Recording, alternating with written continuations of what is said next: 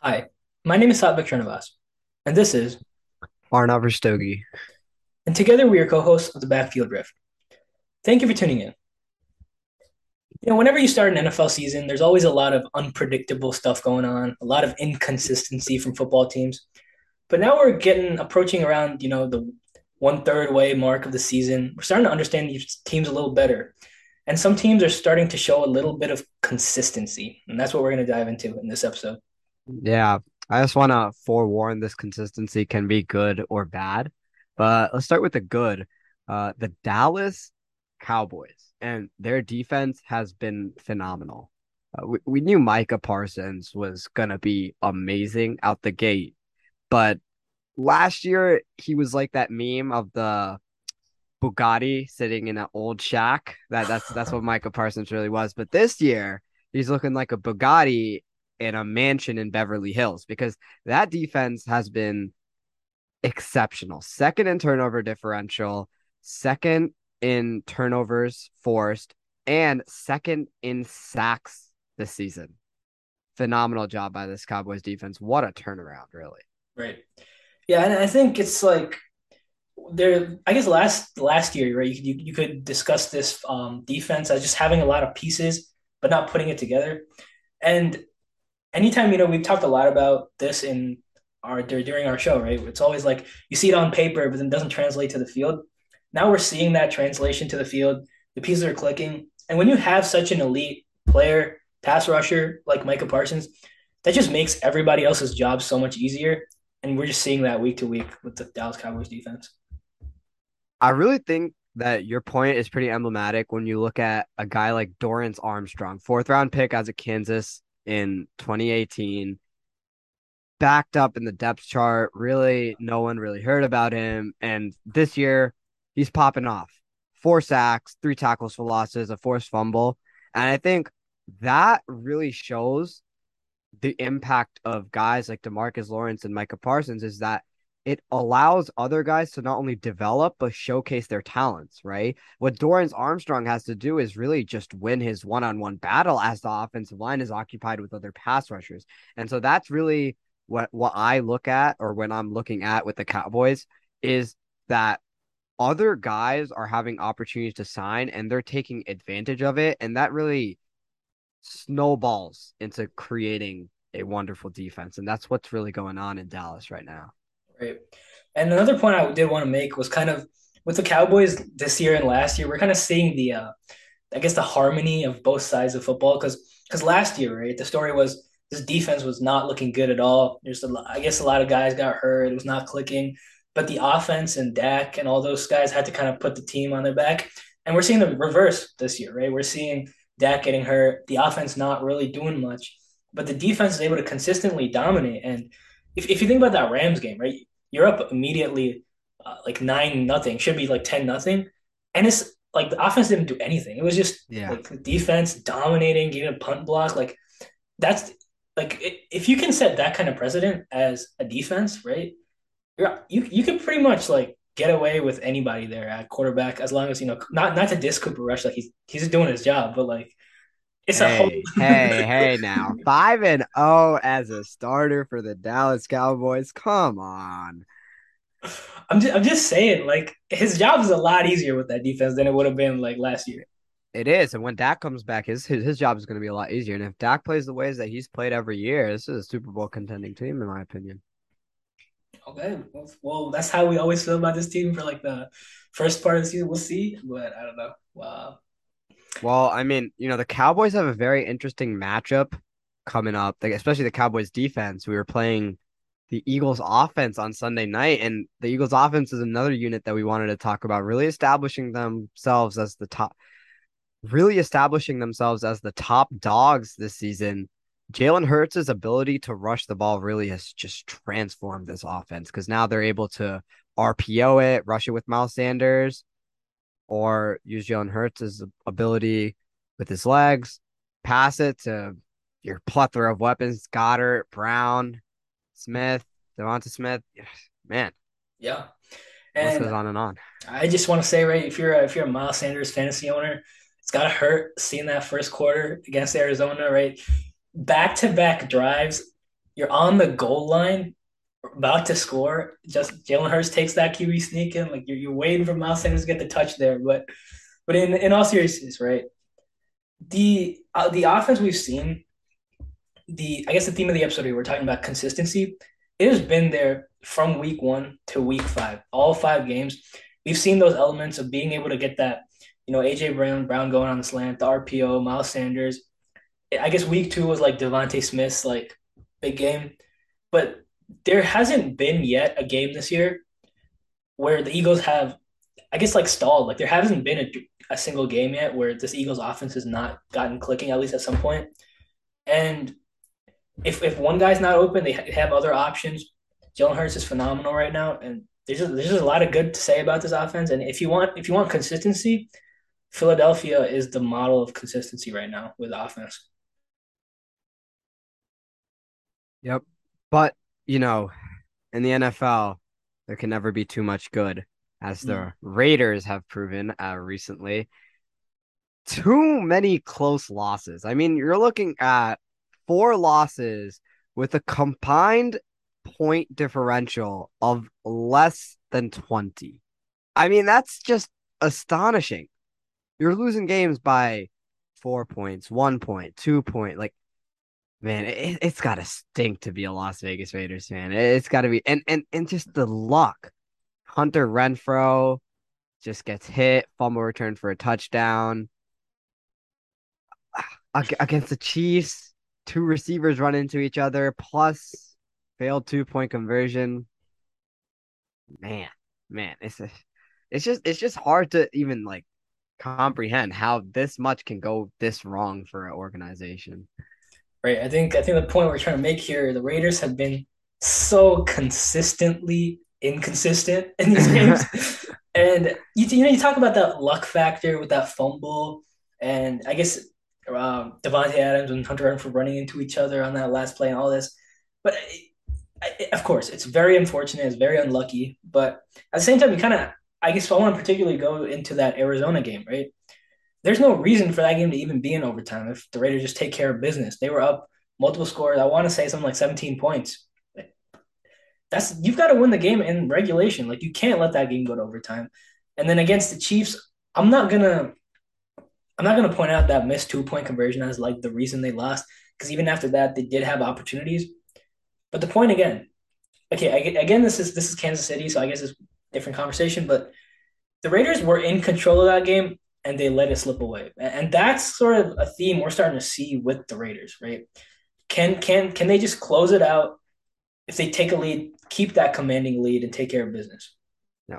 All, all I'll say is this is the best one in four team the league has ever seen in the history right. in the history of the NFL. This is the greatest one in four team ever. Right.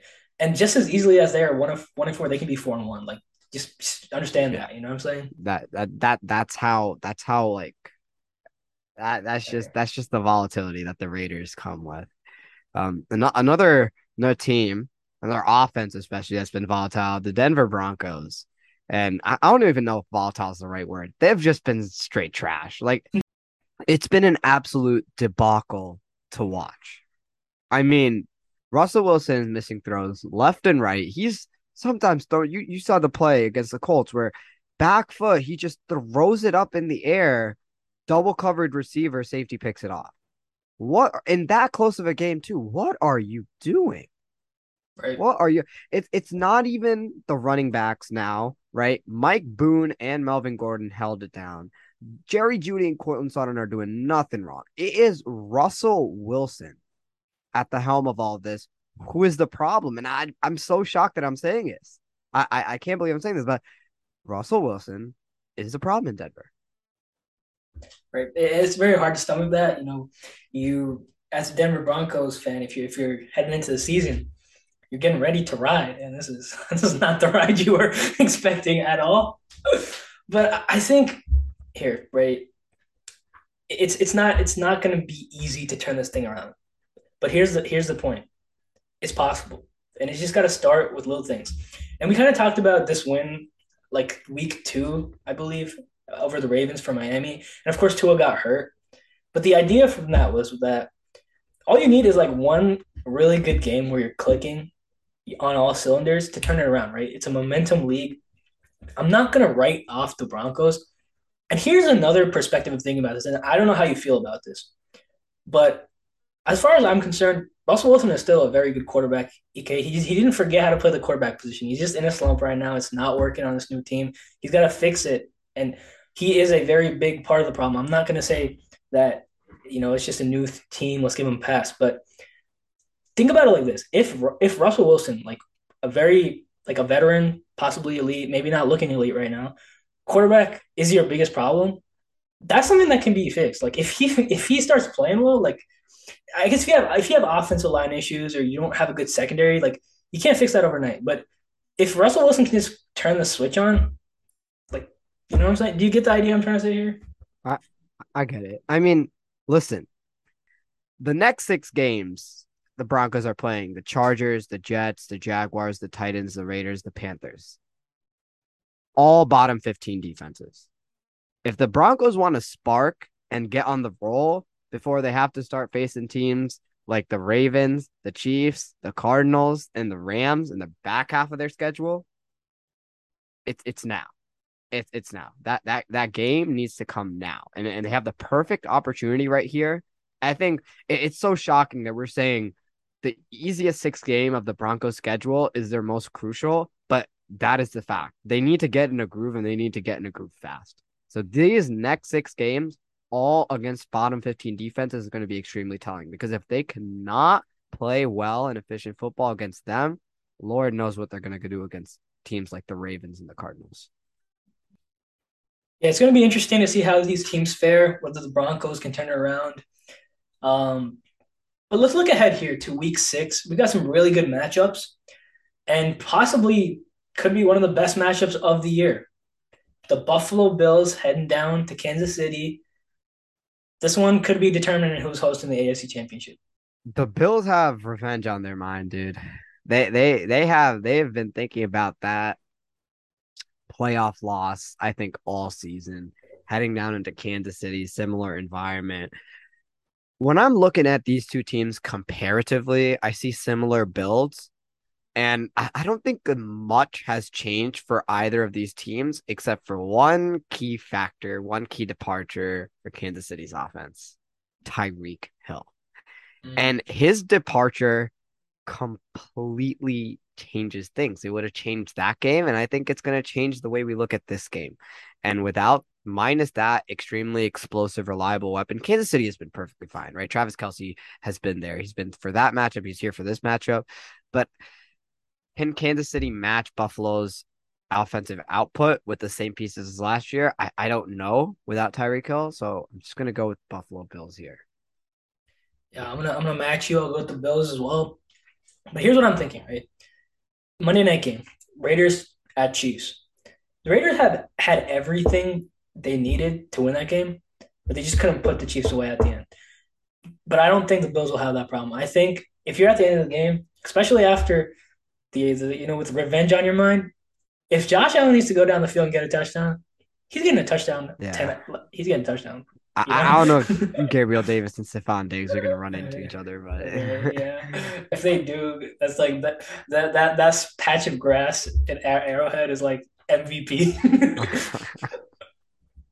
but also, here's what I would say, right? If you're really thinking about this matchup, one thing that could be a little worrisome if you're the Bills, right? Defensive injuries on the secondary.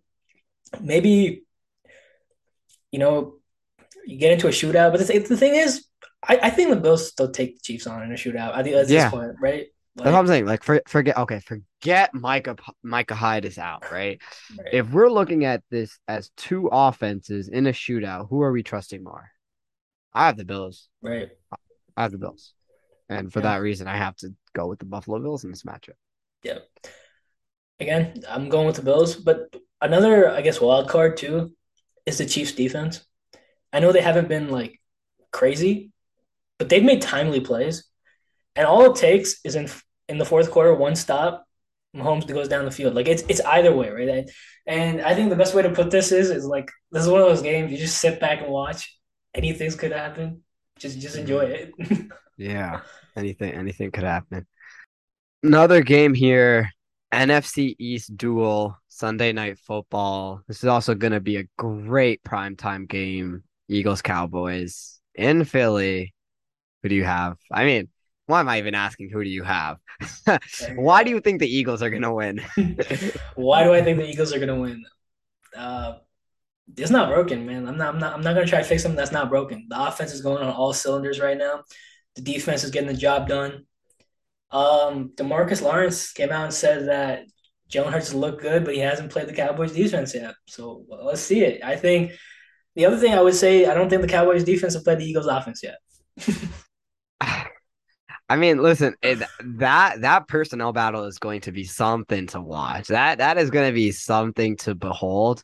And nothing against the Cowboys defense, but I, I, don't think they've faced a mobile quarterback like Jalen Hurts yet, right? Mm-hmm. It's been Tom Brady, Joe Burrow, Daniel Jones, Carson Wentz, and Matt Stafford. They haven't faced a mobile quarterback like Jalen Hurts yet. And while they rank second in sacks, it's easy to get sacks on Daniel Jones. Like no, no offense, no offense, but it's it's pretty easy to get sacks with Carson Wentz just standing still in the pocket.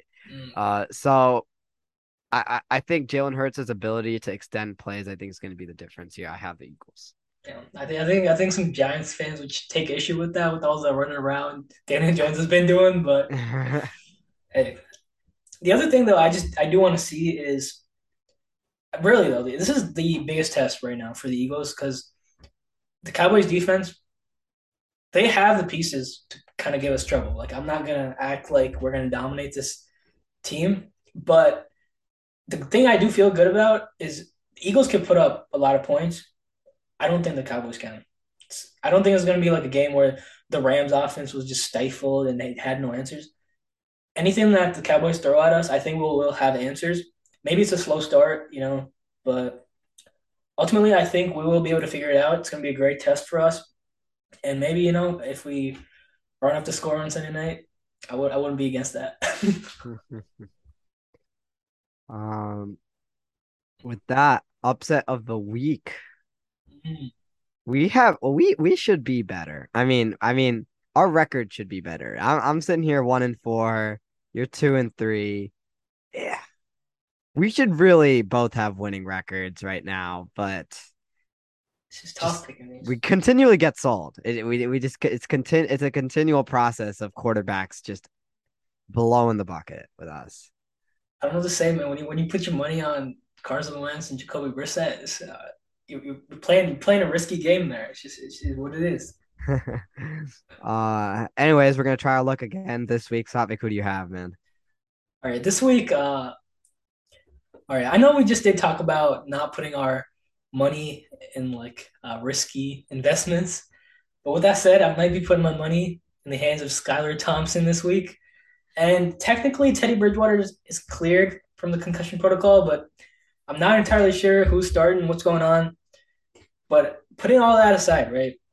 This game, Vikings heading down to Miami. The Miami has been really good at home. Their defense, I expect them to show out in this game. I don't know how exactly they're going to stop Justin Jefferson because that's not really an option, but you, know, you got to limit him, get to Kirk Cousins, make him uncomfortable kind of take a page out of what the Eagles were doing, which was just constantly getting pressure with four, forcing Kirk Cousins to make mistakes. And just with with Minnesota, right? Anytime you expect them to win a game, they're not gonna win it. This is one of those games that I guess people expect them to go take care of business against uh, a team like Miami that doesn't have their starting quarterback. But I like Miami at home to pull off this upset. Hmm. I don't know how I feel about that one. I I, I don't like it. I I, I think the offense. I don't I don't know if the injuries that the Dolphins have. I, I just don't think mm. they're going to be able to match Justin Jefferson, Thielen, and Kirk. I don't know. I don't we'll know. see. I think I think I think I'm putting a lot of my money as well on that defense for Miami. I, I know it doesn't feel good because the Jets just obliterated Miami, but we'll see. All right, I, I think I'm picking more of a sure matchup here. I had the Falcons over the Niners, and there's one key reason here is the Niners are dealing with just so many injuries, right? When you look at the pieces that are going to might potentially be out on Sunday, Trent Williams starting left tackle, Aaron Banks starting left guard, Arik Armstead and Javon Kinlaw, both starting defensive tackles. Nick Bosa is questionable. Your cornerback just tore his ACL, and you haven't had your free safety Jimmy Ward since week one. Too many key pieces, especially when you're going up against a mobile quarterback like Marcus Mariota. I think just it's it really it's going to be a game decided by one or two drives, but with that many key pieces out, Atlanta at home, I think it's the perfect setup for them to just walk away with the close W here. Yeah, no, I, I, I like that game a lot too. The only thing is kind of with Atlanta, it's it's really hard to predict what they're going to bring out on a week to week basis, right? And yeah. I'm not saying that Miami is any more consistent right now with uh, Tua out, but I could definitely see this one because also Atlanta has kind of had San Francisco's number. You know, you think back to last year, they had that like goal line stop on the road. I, I could see this upset. Yeah, that's that's definitely what I was making on the history, but um, I I just think this is a very attractive matchup in a week where a lot of I don't know the the NFL just decided every bad team is going to face every good team this week. So you know you have you have the Ravens Giants. Uh, Ooh, Giants fans are not gonna like this episode. um, uh, I don't know, Bucks Steelers, Jets Packers. So I don't know, man. I think hard, I, hard week to pick upsets, honestly. That's true, but we've been kind of saying that for like six weeks. I, I don't think you're giving the Giants enough credit, and I'm saying that as an Eagles fan. So I, I really must think the Giants are pretty good, but I don't know, man. Maybe maybe they make a couple stops against Lamar, make that game an interesting one. All right. Well, I mean, that that that's something to that's that's that's something to look forward to week six. Yeah. Uh, here's here's a little bit more food for thought I'll throw out there, and this I didn't pick this as my upset, but I know Pittsburgh coming off a uh, 35 to 3 loss, you know, but you're coming back home now. Maybe your defense makes a couple plays against Brady. Like, I don't know. I'm not picking the Steelers. That's not what I'm doing here, but I'm just saying. Tampa, Tampa Bay is the best team. That's the most, it, it's the greatest beatable team in the NFL. It, it, the team is so good. It's just so beatable every week. every week you look at it, it's like Tampa Bay could so lose this game. Maybe they're not that good then. it's just you can't, you can't call a team with Tom Brady not good, but I, I, there's a qualifier, not that good. well, uh, thank you for listening to the 85th episode of the Backfield Rift. Be sure to tune in next week. We're gonna recap all the Week Six action, see if the Giants actually pull off a statement win, see if uh, the Buccaneers get beat, and uh, see if these blockbuster matchups live up to the hype. And of course, look ahead to another amazing week seven. Until then, it's been Arnav Rastogi and Satvik Srinivas. Stay safe and take care.